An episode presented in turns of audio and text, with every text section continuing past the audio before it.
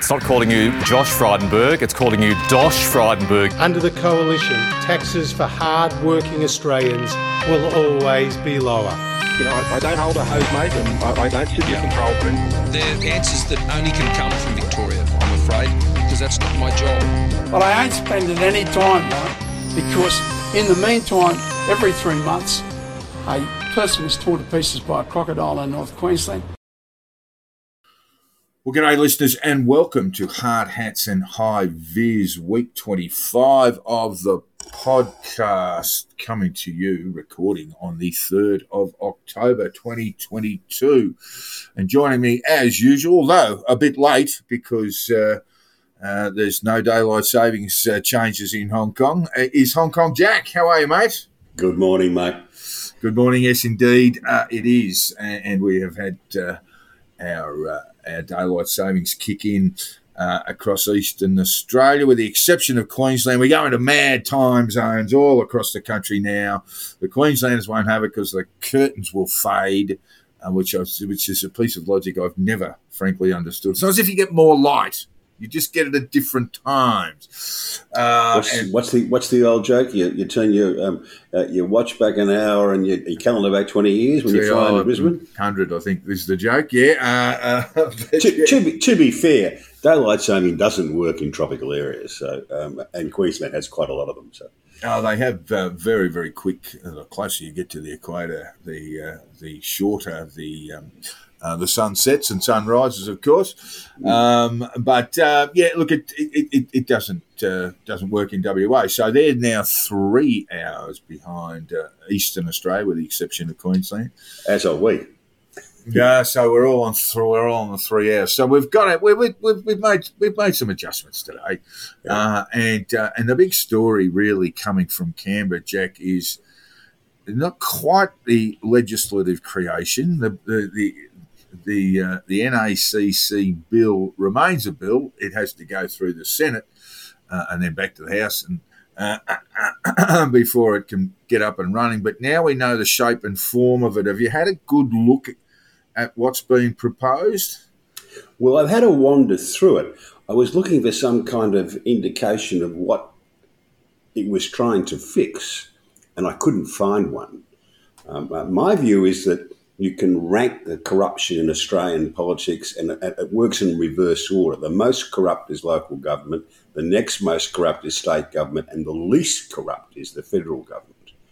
Um, and I can't find anywhere in, in the bill or the um, material the government have attached to it that tells you what the problem is that they're trying to fix. What's the corruption that they're trying to fix? I don't think there is much corruption in federal federal politics. Yeah, look, look, we'll just we'll just move on to what it is, what it proposes to do. It is, of course, an election promise uh, uh, from the Albanese government, so they have to deliver on it. In fact, it was a it was an election promise of the Morrison government, and they didn't get around to it.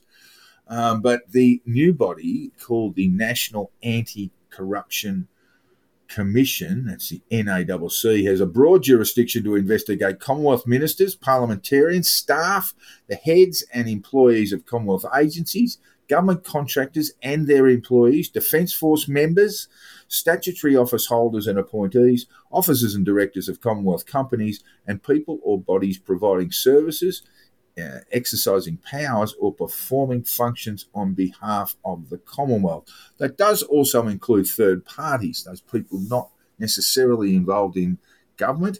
It will be able to investigate both criminal and non criminal corrupt conduct, such as abuse of office, breach of public trust, and misuse of information. It can investigate conduct occurring before its establishment, meaning its powers are retrospective. Uh, so, for example, when you're looking, when, when we are looking for one example, we might look at the sports rorts matter, um, Jack, and that would be, as I understand it, reading uh, various legal opinions on the weekend, that would perhaps be a matter that could be subject to investigation. See, I don't think the sports rort matter involved corruption. It, it, what it involved was people making decisions that other people disagreed with. In the end, someone's got to decide where this money is going to be spent, if it's going to be spent at all. Um, and you, you have a choice that's either decided by elected uh, parliamentarians or by a non elected public service. And frankly, I would rather the elected parliamentarians make that decision. And if they get it wrong, they get chucked out of the next election. I understand what you're saying, but where in that in, in, using that as an example of sports rorts, where uh, a community had made an application for funding, but was uh, and, and, had gone through that process and had gone through the Department of Sport and had been green lit, only have to only to have that knocked over by a politician who determined that, uh, and a minister, of course, resigned over this, who had determined that that that, that application had come from the from the wrong part of the electoral uh, uh, uh, uh of the electoral map.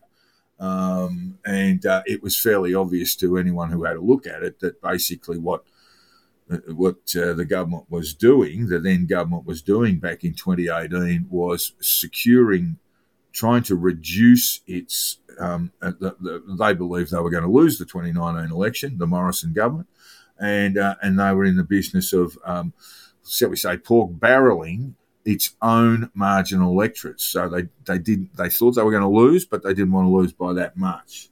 Um, as I say, the, the legal opinion that I've got is that the sports rorts program may well be subject to uh, to an to to an inquiry under this NACC body. Um, but for for example, the uh, the Leppington the Leppington uh, land purchase, which was valued at two million dollars and was ultimately sold, uh, uh, or ultimately was uh, twenty million dollars was given by the Commonwealth. the lawyers tell me would not be investigated. Yeah, and I've not seen any anything about the Leppington thing that amounts to corruption anywhere. Might have been a mistake. Maybe they got it wrong, but I don't see anything approaching corruption. I just don't see what this whole thing. I don't see the problem this whole thing's meant to fix.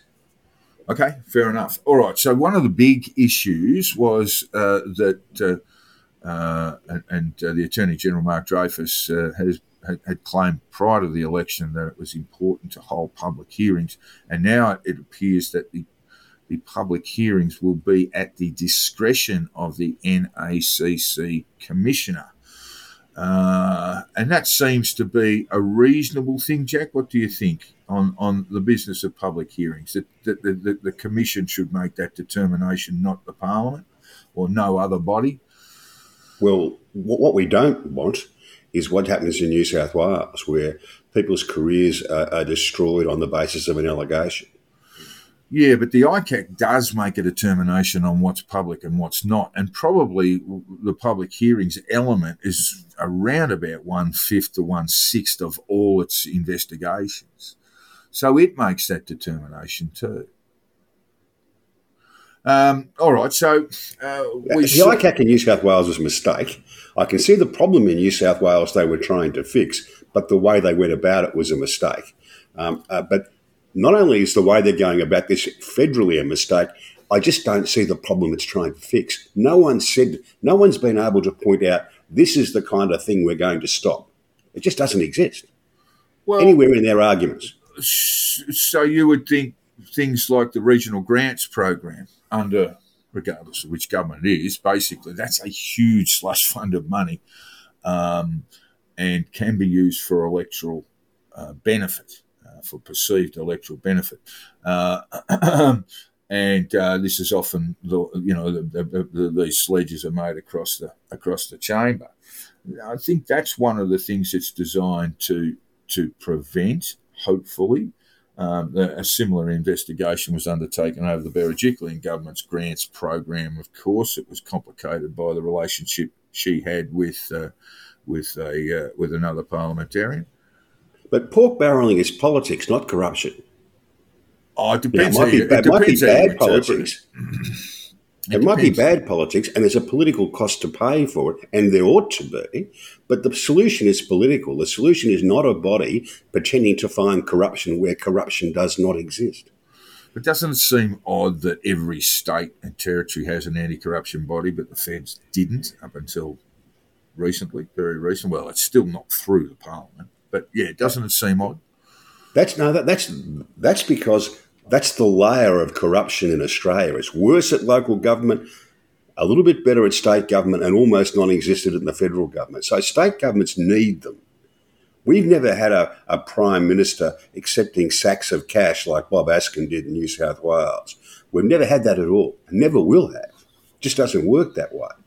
Um, so there isn't really the same problem to fix at the federal level, and the, and the government's wholly failed. All the, all the proponents of this have wholly failed to point out anything more than people making decisions that they don't like. Okay, well, moving on uh, with a, uh, a, a, a, cautionary note to journalists. The National Anti Corruption Commission, the NACC, will be able to tap journalists' phones and conduct raids on newsrooms if an issuing officer rules that the public interest relating to such surveillance is greater than upholding the freedom of the press, Jack. One should be pretty concerned about that. Uh, there are fears that the apparent loophole in the NACC bill could deter whistleblowers from, this is uh, from the Australian over the weekend, uh, could deter whistleblowers from approaching journalists, as there is no ironclad guarantee that their anonymity, that is, of that of the whistleblower and the journalist, will be protected under the legislation. Below a subheading Protection for Journalist Sources, the bill states that under the terms required for the issuing of a search warrant, the relevant officer would be required to weigh the public interest in issuing a warrant against the public interest in protecting the confidentiality of the identity, that is, the whistleblower, of the journalist source. I've got an inherent distrust of bodies like this um, behaving properly uh, in these circumstances. Well, I guess the first thing I'd say, Jack, is I'm, I'm pleased that that they are required to required to apply for warrants uh, in in so many of our intelligence and securities networks, particularly around the storage of metadata and telecommunications. Uh, there are warrantless searches, and they're undertaken by well, there's a there's a large group of law enforcement bodies that are allowed to access metadata, but it turns out that a lot of other government agencies do as well without warrant checks. So that's the first thing. At least we've got a procedure there, Jack. But we do come against this issue, and it is an issue for um, uh, the state bodies as well. And, and, and you would know uh, you, you you would have known your fair share of whistleblowers. It's a, it's an awful term, really, in many ways, but people who come out and wish to report on matters, often at great risk to themselves, in doing and, so, and of varying degrees of reliability. Well, sure enough, you, you're always going to find people that have that have got a, a, a flea in their ear uh, about about their work environment and those sorts of things. But a whistleblower, you know, so for example, Dennis Ryan was a was a whistleblower, and there were no there were no protections afforded to him.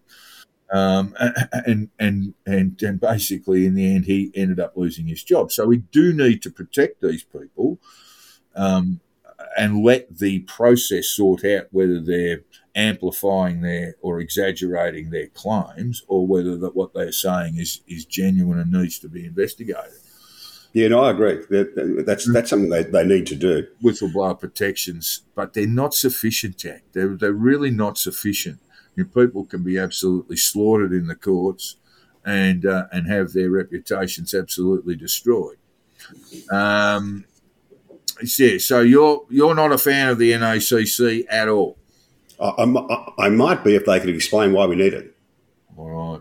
Okay. Well, I think they, have got about three hundred and twenty odd million dollars to get them through the next four years. Jack, we don't have a commissioner yet. In fact, as I say, the the, the bill remains so. It hasn't been enacted, and one would think that there will be some uh, amendments made in, in the Senate as it goes through there. Um, so we'll keep an eye on that. It was an election promise. Uh, it's something that they had to do, uh, and uh, that's not a good enough reason to do it, in my view. Yeah, well, they couldn't have walked away from it politically. They couldn't have walked away from it. It would have. Uh, see, that's, that's a, now, now you're agreeing. It's a political question, not a corruption question. It's a political question. Yeah, well, look, I mean, uh, but but you know, I mean, you simply can't. Um, um, um, uh, uh, uh, go to the people and say this is what we're going to do, and then turn around in power and say no, we're not going to do that. I mean, governments governments do that, but it makes them but it makes them uh, very untrustworthy. So they had to they had to follow through on this. What this does is create a new thing that's not quite a crime, because we can actually fix all the criminal corruption that goes on pretty. We have we have the laws to do that. This is creating a new status thing, which is non-criminal corrupt conduct, which is something invented out of wholly out of thin air, um, and, and, that's a, a, bad, bad mistake. All right. Well, um, um, I could think of one example. You, you might remember this is very, very murky because it probably it wasn't properly investigated, and uh, that was the raid on the uh, the AWU. Remember that? And uh, the raid, uh, we're probably going back to about 2016 now.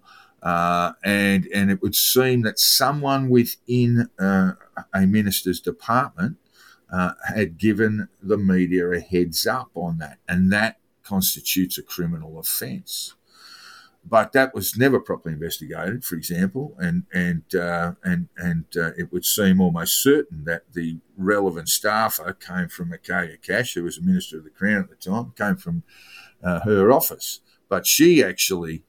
Uh, failed to provide a statement to the Australian Federal Police, which is astonishing from a minister of the Crown, uh, and uh, and nothing really took place as a result of it. So yeah, let's dirty politics, and if it becomes a crime, it should be should be punished. But you don't. But it couldn't be a, punished. But it couldn't be punished because in the end, the minister said, "Well, I'm not going." Basically, said, "I'm not going to assist with with the police investigation." Which is dirty politics, and there's and there are penalties for that. Labor paid the penalties for its sports rules, uh, sports rorts. Um, for I can't think of her name now. Um, uh, uh, Kelly, Rosemary Kelly, Ros um, Kelly, uh, yeah, uh, Ros Kelly with the um, with the big whiteboard. They paid a price for yeah, that. Yeah, yeah they paid a price for that, and they should have. And and the Morrison government paid a price for its dirty politics as well. That's how the thing thing gets fixed. It doesn't get fixed by magic, um, spending three hundred million dollars on a on what is a rot, a lawyer's rot. Yeah, okay, all right. Uh, we'll see how that gets through the Senate, the NACC bill uh, now that we've got some meat on the bones of that uh, of that election promise. Meanwhile, in the Ukraine, Jack, then we're restricting our uh, discussions to domestic politics in hard hats and hi viz, but there is a domestic element here because Australia has backed Ukraine's claims of genocide against Russia in the ICJ, the International Court of Justice in The Hague, and expanded sanctions on senior members of Vladimir Putin's regime.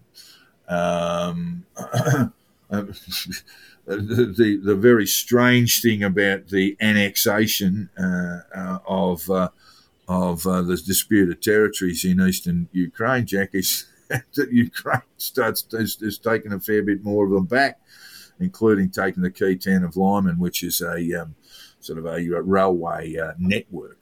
Um, but of course, the, these sanctions have been imposed as a result of that annexation and the sham referenda. Mm. Well, how, we uh, going to do, how, how, does the world deal with this? Oh, I don't think the International Court of Justice has much effect on it. And we have to remember that international law um, isn't like national or state law. It doesn't work the same way. Uh, there's no international policeman to enforce it. There are no real international courts to enforce these sort of things. It's a, international law is really just a series of treaties. Um, uh, so, but, so the, the ICJ could issue, if they perused the evidence uh, and, and made a determination, an independent determination that X, Y, and Z had committed uh, war crimes, uh, and then it would issue warrants for their their arrest, and that's where it ends, doesn't it? Pretty much, yeah. Yeah, yeah. So unless there, there, there, there is no knock on the door from a large chap with a blue shirt on. That's um, right. Uh, it's, yeah. So Vladimir Putin, unless he jumps on the wrong plane and ends up in Amsterdam, uh, he, he hasn't got too much to worry about. But the sham referenda, Jack, more more broadly, is it has allowed Russia to hold to, to have some uh, faux legal um, uh, determination that, that that that what it, what it grabbed what it grabbed in um, in the invasion is now theirs. Uh, and so, how does the world respond to that? Because you know, Putin's rhetoric is now saying that this is our territory, this is Russia, Russia forever, by the way, and uh, and any and any uh, incursion into those lands will will draw a response, and and and, and, and intimating that that response may be a nuclear one. Yeah, but perhaps it, it might not be a, an altogether bad thing if uh, Putin finds some way to declare some kind of victory and, and the war, if not, it doesn't end, it kind of peters out into a stalemate. That might that might not be a bad result in the circumstances. I mean, I just look at this with a with a uh, with a view that um, uh, you know this is like you know the, the annexation of Sudetenland, you know the, the, the land grabs of of Hitler uh, in in the late 1930s before he went too far in Poland and, and, and brought about the start of the European conflict, the Second World War. I mean, the, just... the, the, the, difference is, if I, if I may interrupt just for a second, is that when Hitler was doing that, um, uh, he had a, a rapidly uh, building very, very efficient, a sort of a new state of the art military that was going to be able to roll across Europe. Vladimir doesn't have that. I most certainly doesn't. So the question is, what are we prepared to pay to, to, to get rid of Putin and his regime? Is that the game? Is that the game? Is that what we should be doing? Because it, what what I'm really saying about the you know the the, the parallels with uh, the the genesis of uh, the Second World War is that uh, if you allow Putin uh, this this victory, then he'll want more. Uh, and and at some point you have to say what are we prepared to pay to to to him to get rid of him. Yeah, I don't know. That's that's a, that's a question that the Europeans largely going to have to work out. Well, what, what we do know is that appeasement doesn't work. Well, that that is something that we do know, and and you would you would actually say that the difference between the genesis of the Second World War uh, and um, and uh, and this situation in Ukraine, the, the, the, the the great difference is that that uh, NATO and the EU and the United States uh, are, heavily supporting uh, Ukraine, and uh, and to the point now where, where Ukraine is making significant inroads in uh, in recapturing territory the Russians took. Yes, well, time will it, will play out, but um, these are not really decisions for Australia to make ultimately these are, these are going to be decisions that the Europeans will have to decide. How much how, how much pain will they bear in order to keep Ukraine or to keep all of Ukraine? Well, the uh, Foreign Minister Penny Wong has, has, issued a statement on, on the on the sham referenda, and she said the Australian government will impose further costs on Russia for its unilateral, illegal, and immoral war on Ukraine, additional targeted financial sanctions, travel bans, will be imposed on 28 Russian appointed separatists, ministers, and senior officials. Among them are individuals who are flouting international law to legitimise Russia's legal illegal actions in Ukraine through sham referenda, disinformation, and intimidation. Uh, it goes on, and uh, people can read that through uh, Penny Wong's uh, Twitter account, or indeed through her uh, through her um, uh, through a ministerial page. Uh, where there's, a, there's a, little bit about the rural Australian newspaper uh, headline um, uh, from uh, 1917. Uh, I mean, we warn the we warn the Kaiser. You know, I mean, um, yeah, but there's, this. there's only so much. We are not major players in this, and nor should we be. Ultimately, the decision is going to be made by the US and by Europe. Mm. Um, um, yes, indeed. No, that, that, absolutely right. But Australia has a role to play. We are providing them with bush rangers, and I believe it's going pretty slowly, well, Jack. I think there's some more on the way. I saw no, a photo yeah, yesterday of, uh, of bush, bush, bush rangers with little Ukrainian flags on the side. Ukraine, the Ukrainians are very politely saying, "Can we have some more? Can we have some more quickly?" I mean, there is a deal in place, and I think they've only got four or five, and, and there are many more that have been a little bit slow in arriving. Um, but um, uh, moving on from that, uh, we have a, a new chair, Jack, or well, a, Peter Fitzsimons uh, uh, has has uh, stood down as uh, as the chair of the Australian Republican movement, and the likely successor is Craig Foster, he of uh, uh, international soccer fame as an Australian player and and refugee activist. Um, Just before we leave, Peter Fitzsimons, I know you know you're not allowed to read um, Mike Carlton, the Sage of Avalon, Yeah. um, uh, on Twitter because he ban- banned you some time ago. Um, he, he, he, he said that he was regretting that Peter Fitz had, had moved on from being chair of the ARM, and he described him as a giant of the A giant? Republican, of the Republican. well, physically he is. Physically, he is. Yeah, I'm not sure And- and perhaps in any other respect. Uh, no, no, no, I didn't think so. Either. Um, yeah, look, first the Craig, first Craig thing Foster would be a better choice than Fitz to lead the thing. I Absolutely. think that's true. that, that I mean, was what I was looking for. He's, he, he is less divisive. Look, Um, you could think throw I- a beanbag in the corner and call it chair, uh, the chair of the Australian Republican movement, and it'd be it'd be an improvement on uh, on on on Fitz, you know. Um, but uh, Craig Foster seems to be uh, the right sort of choice in my view. Um, yeah, I don't think it's going to matter much. I think the only the only prospect of success for the Republican movement is to go back, um, uh, is, is to become much more of a grassroots organisation, um, and not to have a top down approach, no matter who's at the top. Uh, I was amused to see that.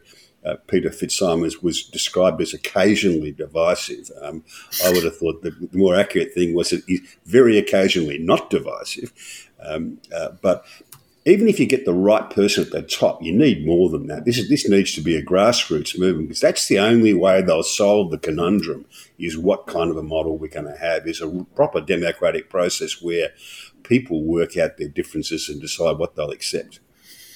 I, I- think also that you know the, the, the truism around the Republic movement, the Republican movement in Australia, was that that we would have to wait until um, the death of uh, Elizabeth II. Now that's occurred, but we also will have to wait for a period of time after her death, uh, and, and certainly in the political cycle.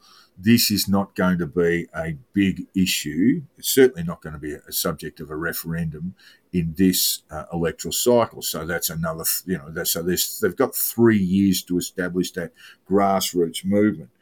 Uh, they have a hybrid model that they're proposing, uh, which is uh, nominations from states and territories and the federal parliament, uh, and then allowing people to determine their preferred uh, prime minister, uh, sorry, president, I should say, their preferred president, which is essentially uh, the role of the governor general, and they will vote on a sort of ten ballot or a ten, me- ten a, a, a ten member ballot. It's Oh, not. I, it's I would- I would, it's I would messy. give that about a thirty percent chance of success. It's messy, messy, messy. If you put that up at a referendum, um, I- think you'll have about a thirty percent prospect of success. yeah. All right. They've got a long way to go. Yeah, in Hong Kong, Jack, you've got uh, you've got COVID uh, measures still in place and some fairly harsh ones uh, uh, in Australia. On Friday, the National Cabinet met and determined that the five days of ISO for anyone testing positive for COVID were now no longer in place, and uh, that seems to be. If the scientists haven't called it, the politicians have the, the kind of the end of the pandemic, or at least you think so. Um, um, but uh, but Monique Ryan, the um, uh, the federal uh, member for Goldstein, uh, uh, no, no, sorry, um, um, um, um, Keon. Kooyong, of course, Hmm. uh, has called on the national cabinet to publicly release the all health advice provided them uh, provided to them that informed their decision to scrap mandatory COVID nineteen isolation.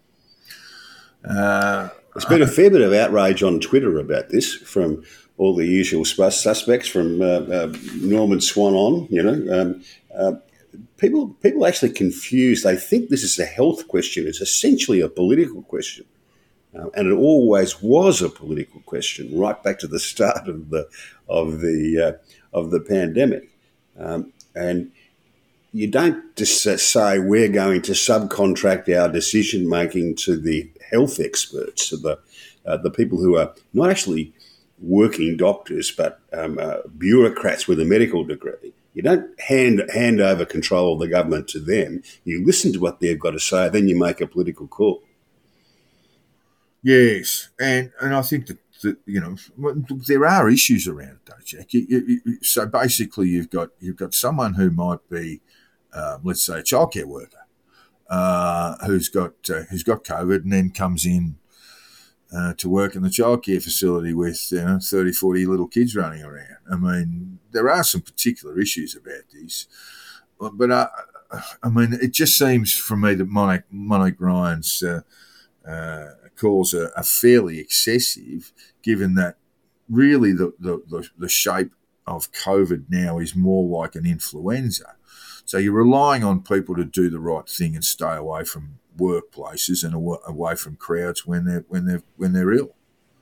And the people running the childcare centre have got to uh, not rely on what the government tells them what to do. They've got to work out a, a way that suits their particular circumstances yeah. and implement it. Yeah, that's right. So, so it needs to be, um, you know, um, decisions made at, within the workplace by employers and employers on how they're going to do this.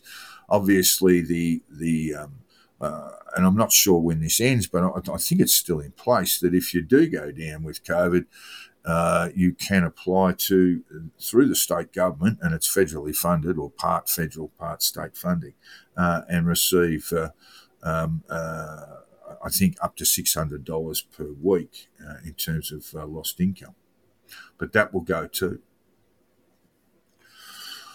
All right. Um, and, and, and, even with that, I think uh, employers and employees have got to come to some sort of compromise how the whole thing works. But that's a business by business, situation by situation solution, not a, um, a, a, national government solution.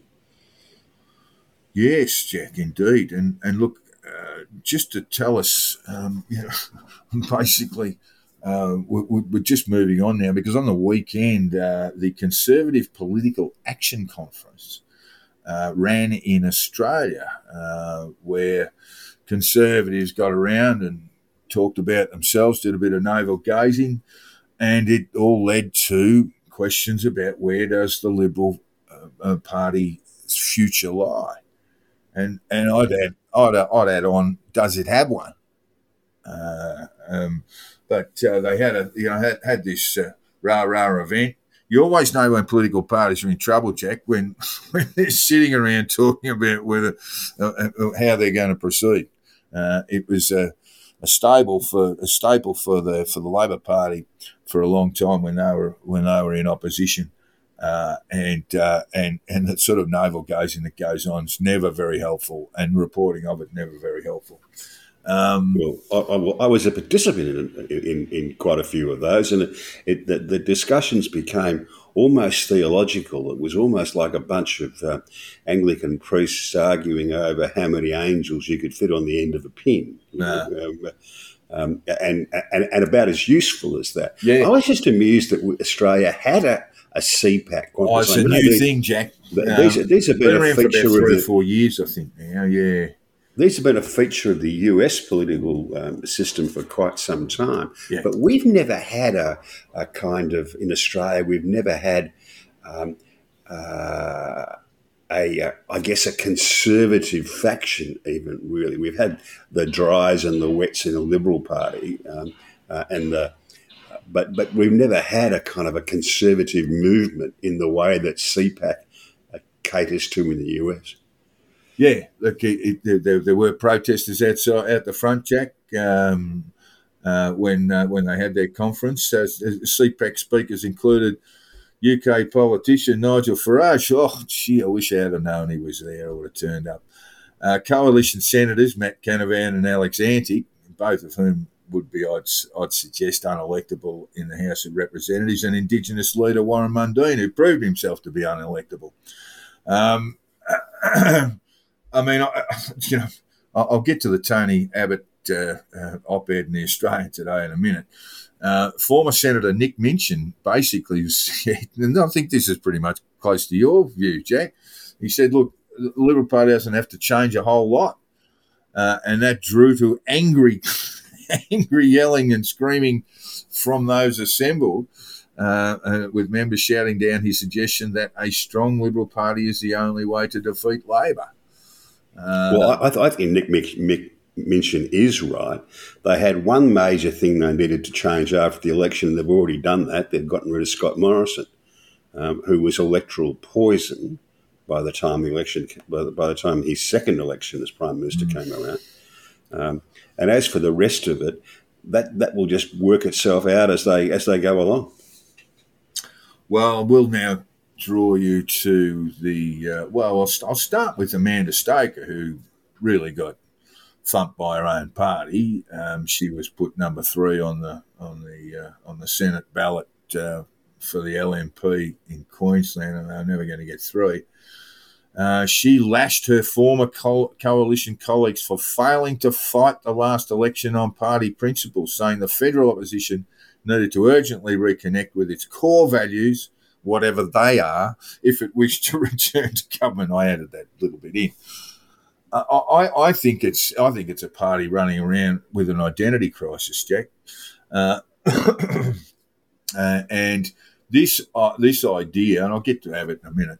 Uh, this idea that if they f- if they shift further to the right, they'll become somehow more electable is, is absolute nonsense to me. They're about to have their asses handed to them in, in Victoria in in November. Uh, they uh, are looking extremely shaky uh, in New South Wales uh, in March of next year. I think this is a party that really has had and I'd been able to basically smooth over its identity crisis for a very, very long time. And I'll go on to say this is not the time to be. Uh, this is not the time to be one electorally un- unsuccessful, and two, um, um, musing on where you on musing on on on your whole raison d'être as a political party, because you can very quickly be dismissed from the entire uh, from the entire shooting match if you're not if you're not very careful. And again, I, I sort of point across the Nullarbor and say, look what happened to you in WA. And that wasn't because you were left or right uh, or moderate or conservative. That was because you ceased to be uh, you ceased to be um, uh, a, a, prospect to be elected in a state election. That's what happened. Um, I might be wrong about this, but I think in New South Wales it Gladys Berejiklian survived, they would be at least a 50 50 chance of success there. Their problems in Victoria are not policy problems, they are structure of the Victorian branch of the, of the Liberal Party problems and personnel problems. Um, they've got the wrong people in charge, and part of that is because the state Liberal Party branch in, in Victoria has been a mess for a long time, and that's led to the wrong people getting into Parliament for the Liberal Party. Oh, so I don't think they're as badly I mean, It's a complete basket case. It needs yeah. to be reformed from the top yes. down. Yeah, and and and as an old Labor member, uh, that's happened to the Labor Party in the past. It happened in Victoria. Um, uh, uh it was. Uh, uh, the, what were called the participants at the time, the independents, um, uh, people like John Cain Sr. and um, Richard McGarvie and, and a few others, with some help from the federal party, went in and reformed the Victorian branch. And without that, there'd have been no Whitlam government, and there certainly would have been no Cain governments or any any, any of that kind. Yeah. Sometimes you need to do it. You've got to get in there and get tough. Yeah, look, I know and, the that, history, and that needs to happen in Victoria. I know the history. What I'm saying now is that, that that, that the electorate is, is is far more divided, far more diverse, I should say, and that um, uh, you know the, the warning signs from from what happened in the federal election uh, you cannot be dismissed. Where you basically got. Um, You've basically, oh, I see your uh, your home renovators have returned. Yeah, they're back working. Oh, good lord! Um, um, um, uh, but uh, you, you, know, th- these problems can become existential in the current political environment, uh, and you know, the, the, Liberal Party needs to think very seriously about who it stands for. That's what. Who are its constituents? Well, I, I think Labor, Labor faces that exact same problem. Labor's been struggling for for ten years on working out whether it's the party of the inner urban um, uh, progressives or whether it's the party of the wider um, uh, working and lower middle class aspirational people. It struggled with that. The Liberal Party's struggling with much the same sort of problem. And when you're winning, it gets all papered over, and when you're not winning, it looks terrible. But yeah, appreciate appreciate that too. But um, but I think if you're engaged in this kind of fussing and feuding amongst yourselves, it's even worse. It makes it oh, even worse. Looks terrible. Uh, I'll, I'll just read a few lines from uh, Tony Abbott's op ed in the Australian today. The art of politics hasn't fundamentally changed just because, in fear of a virus, governments around the world have put billions of people under virtual house arrest and spent volumes of money that were completely unprecedented outside wartime. We still have to be the freedom party. That means getting taxes down, which means getting spending down, which means at the very least no new spending that's not paid for by savings elsewhere. God dear, oh dear, that man is just a muddle. That means getting regulation down so good people can make the most of their lives without having to answer to officialdom on everything from the colour of their heat absorbing homes to the pronouns they use. You know, it's just empty stuff. I mean, this is a bloke, by the way, who was who basically was told by his own electorate, a very conservative electorate or a very strong Liberal Party electorate, that they just they couldn't have him anymore. And and, and there seems to have been no lessons learned there either. It's part of what we're talking about, Jack, is that the the the old Liberal Party strongholds are now filled with high income earners who who veer socially progressive. That's yeah, the that's, problem that, they have. That's precisely the, the, the, what I was talking about. Both the parties face a difficulty of having um, different parts of, of their own support moving in different directions. Um, Labor solved that at least temporarily by having a couple of wins, because when you win, it doesn't matter. Um, but when you're not winning, it looks terrible. And, and the Liberals just going to have to suck that up and deal with it. Um, and doing it in public's never a great plan. Have these Barneys in private, get, a, get them over and done with. Yeah, look, I'd say if, if it's very bad in Victoria, and then it's quite bad in New South Wales. I mean, that would mean no no Liberal governments anywhere on the on, on continental Australia. I still have one in Tasmania. Uh, and there's really not a lot of projected victories coming their way. I mean, you might give them a chance, the LNP a chance in Queensland, but that's still two years away. And and it can really just cause problems. Um, it can it can cause the sort of political isolation um, uh, that uh, that, as I said, th- can threaten to become existential you would not expect to see Peter Dutton down in Victoria campaigning at all. I wouldn't imagine. Would you? Uh, I think there'd be no point in going down there. They're not going to win. they're not going to win. That's that's right. That's the first question, I suppose. But also that he would probably make things a little worse. It'll be very interesting to see what campaigning he does in New South Wales, if any. Um, yeah, at the moment, I think in the federal sphere, he's going about as well as anybody could be expected after an electoral route like that. I actually don't um, disagree with that. I, I, I just think that he's plugging along and doing a pretty solid job, is where how I would put it. Yeah, well, look, just to remind us that uh, the conservative wing of the Liberal Party is uh, not a sort of ossified, um, uh, petrified uh, um, group of old men who uh, were shaking, uh, shaking their fists at clouds. On Sunday, veteran broadcaster Alan Jones joined others in decrying the Morrison government's economic mismanagement and response to COVID 19, saying it willingly oversaw the immobilisation of the country and failed to consider expert opinion that disagreed with Australia's hardline approach. We had federally the worst fiscal record of any post war government, bigger than the Whitlam government, he said. Good on, good old Alan Jones. Gives him a break from his YouTube musings. Um, I would suggest any party that's listening to Alan Jones, any political party that's listening to the advice of Alan Jones, is in a very, very dark place. Or, or if it's not, it's about to be.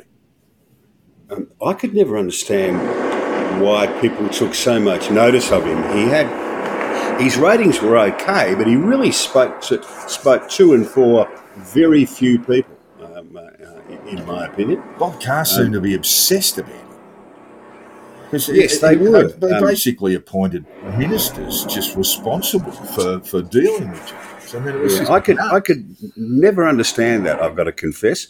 Uh, although, although on this this occasion, I've got to say, uh, I agree with him that the um, the shutting off of Australia was an awful error. You know, you know, closing the we'll, we'll pay a price for that for a long time. closing the borders for as long as we did, certainly in hindsight, but I also think you know with some foresight, it was was was was was, was a poor move. Yeah, Uh, and, and, and what it's done is actually caused uh, prof- fairly profound economic problems, not just in relation to immigration, um, but also uh, also in relation to basically cutting off a lot of supply routes from uh, from overseas. And, and those things are still there. You might think, oh, no, well, we used to get supplied from from uh, this country or that country, and now we no longer do. Uh, but surely that should be fairly easy to re-establish. But international trade doesn't work that way. So we have still have you know supply problems coming into this country causing economic hardship, and that was that's that's big. That's because people nothing stands still. If people Yeah. can't trade with us, they'll trade with someone else instead. Yeah, exactly right. So you, you can't And- just and sort of if ring them up and say, "Can you can you send us over a, a shipload of Yeah. that, please? Because uh, we're back in business." Yeah, Yeah, yeah, so for a couple of years, no international business people could come into Australia and do business. Well, they don't just sit on their backside while uh, that two years no. goes up. They, they, they go somewhere else and do business. All right. Yes. Uh, uh, moving on, Jack. Sport. Huge weekend of sport. Fuck, that's loud, mate. and in sport, Jack, huge weekend of sport. Uh, NRL Grand Final. Didn't it? You know, did you did you get this uh, impression too? I know I did.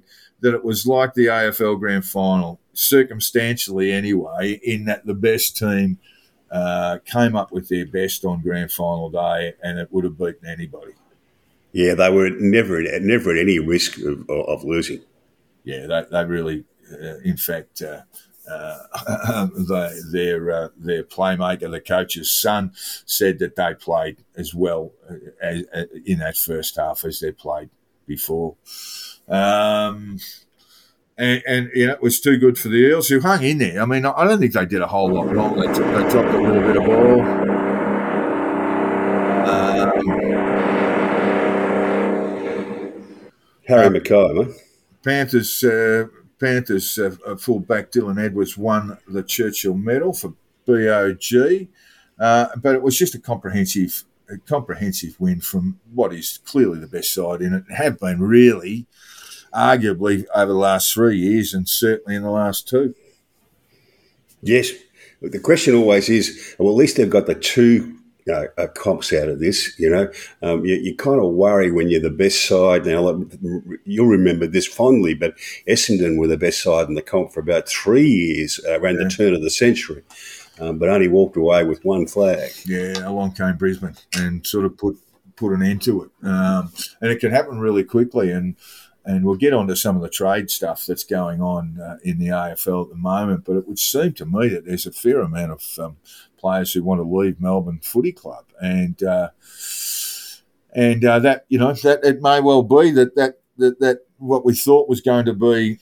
Uh, an epoch, an era from the from the Melbourne uh, Footy Club uh, will only just be the one, you know, just the one flag. We'll see. Time will tell.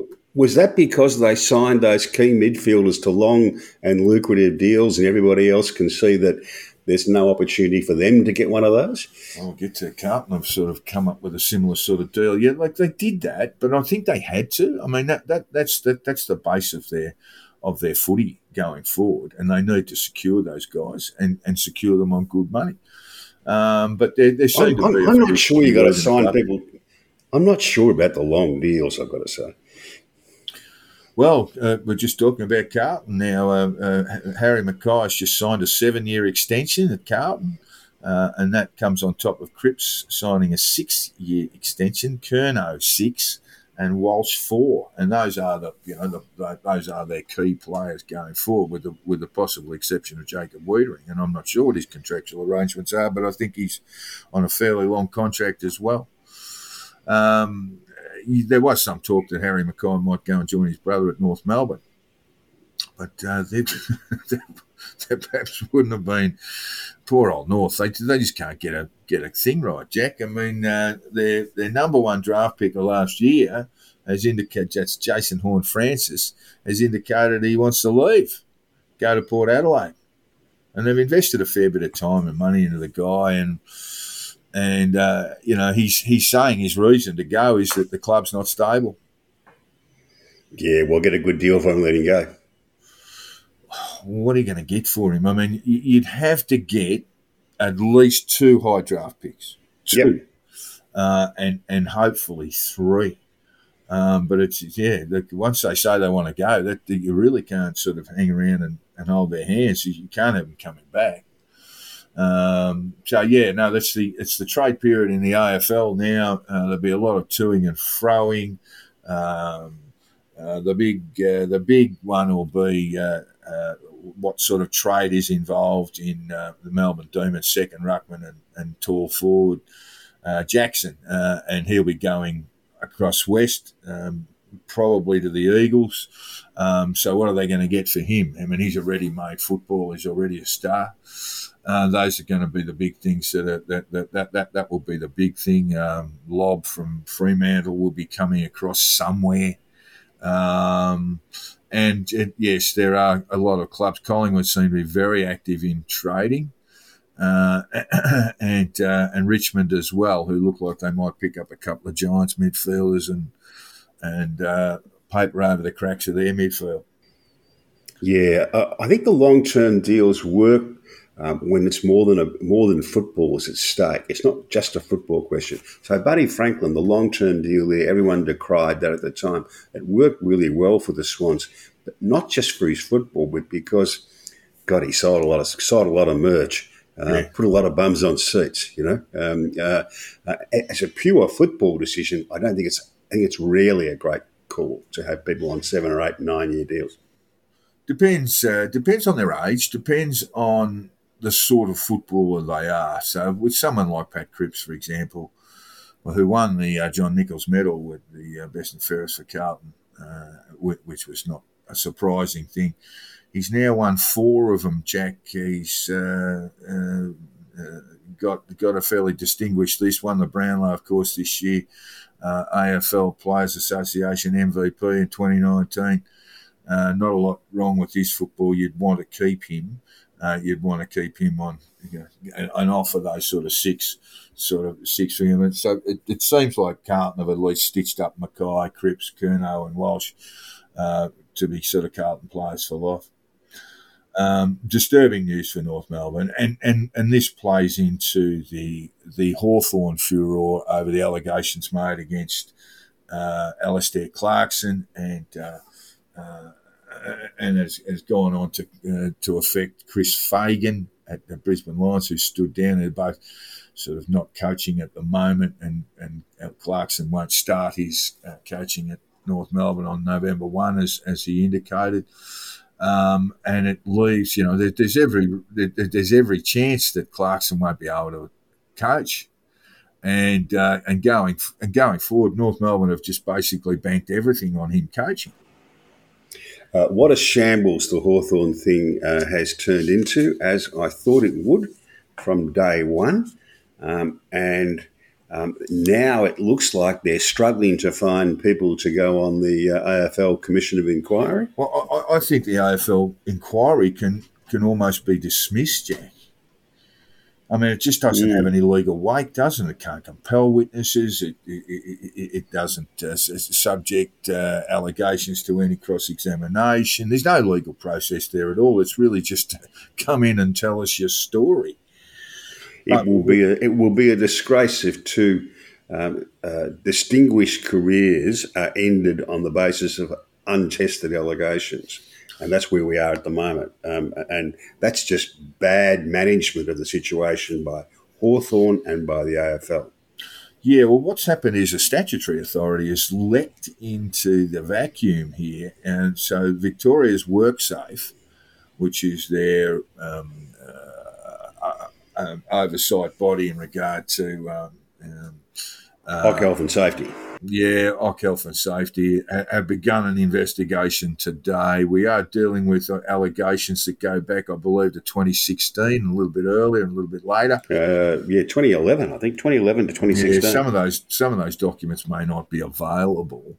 Um, I mean, Hawthorn Footy Clubs uh, it doesn't have to keep documents that are 11 years old, 10 years old, um, but they do have to keep them up to seven. So they'll they'll at least uh, conduct some sort of investigation. And beyond that, it seems like this will only end up in the civil courts. Uh, WorkSafe are not an appropriate body to investigate this at all. Well, at least they can in- investigate whether any breaches of uh, breaches of industrial relations law have occurred, Jack. Yes, but that's only part of the questions that are on the table here. Yeah, it, it, it's just it's just a shambles because it was badly managed by Hawthorn and by the AFL right from the beginning, uh, and they haven't got back in control of it. They haven't got on top of the issue, uh, and they need to very quickly.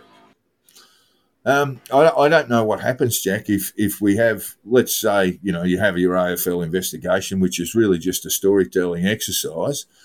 Um, but if that hasn't resolved anything by November, December, presumably those coaches should be well, would be going back to coach their clubs. Um, if, if an attempt is made to prevent them from doing that, they will demand and will get either either directly or through the courts um, uh, the right to test these allegations properly. That means to cross-examine people who are making them um, uh, and to put them to a proper proper test.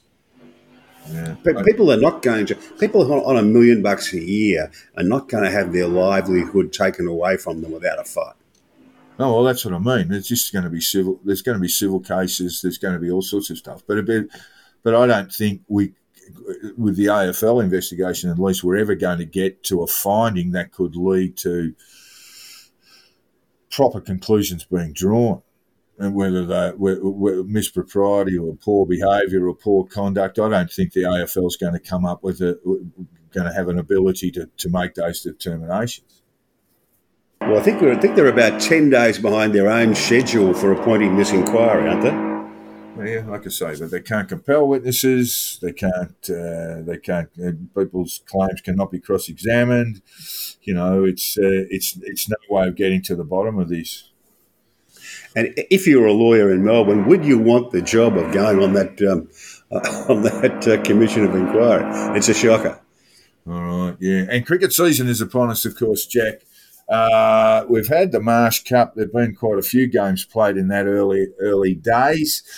Um, but uh, in a shock outcome on the weekend, I watched some of this. Uh, WA absolutely monstered New South Wales in a uh, in a 50 over side game uh, knocking New South Wales all out for 76 at the WACA. Uh, might have been an error to um, uh, at the toss, I think. yes, the New South Wales skipper did win the toss. Had a look at the wicket, which looked pretty green to me, but it didn't misbehave. The wicket didn't misbehave. Uh, look, I'd just say the Western Australians just bowled beautifully. They bowl, they, they, knocked over Blake with swing. Um, you know, the WACA wicket wasn't misbehaving in any real way. It wasn't uh, it wasn't seaming about, but the ball was swinging a lot. Jhye Richardson picked up five. Uh, Behrendorff got two or three, uh, and absolutely belted uh, New South Wales and got got the 77 runs required in about, in about 12 overs. So, um, uh, with, with the loss of just the one wicket. So yes, an absolutely an absolute belting, and then uh, the, the Western Australian boys uh, fresh from their victory, and the New South Wales players fresh from their loss will get uh, will will uh, be rising. Uh, the, around about now and getting ready to play in the first Sheffield Shield game, Jack. Yeah, well, like as, as happens around the world, a lot's got to be done to protect county cricket and Sheffield Shield cricket, and uh, uh, you know, was well, it Sheffield Shield, Shield still? Sheffield Shield, I'd certainly say needs protection. County cricket, I think there's a there's a bit of an issue about the counties, and and uh, and and there are some real needs for reform there. But with the Sheffield Shield, you've got you know four hard days of cricket and and mm. that's that's how you breed good test players. Uh, it is indeed. It's a, it's a, it's the best form of the competition. We apologise to our listeners Uh, with uh, there's been a bit of building noise going on there. Jack's just installing uh, a ballroom, I think, just above the me- just above the mezzanine. Uh, so there's been a bit of a racket there, um, but it is the vo- it is the sounds of Hong Kong, Jack. Constant, Yeah. constant uh, work being done on apartment blocks. But this one It seems is. very close. Especially on my, I think this apartment block's about 45, 50 years old. So Oh, uh, the older ones, they're very attractive. They've got the higher ceilings, colonial style, they're called here. Right. But, um, the, old- the old buildings, but uh, they're lovely places to live, but there's always someone, Always someone doing doing some work. some work on them. so, yes, yes, your listeners will have picked that up. Uh, a fair amount of drilling going on in the background there. We do apologise for that. There's nothing we could do.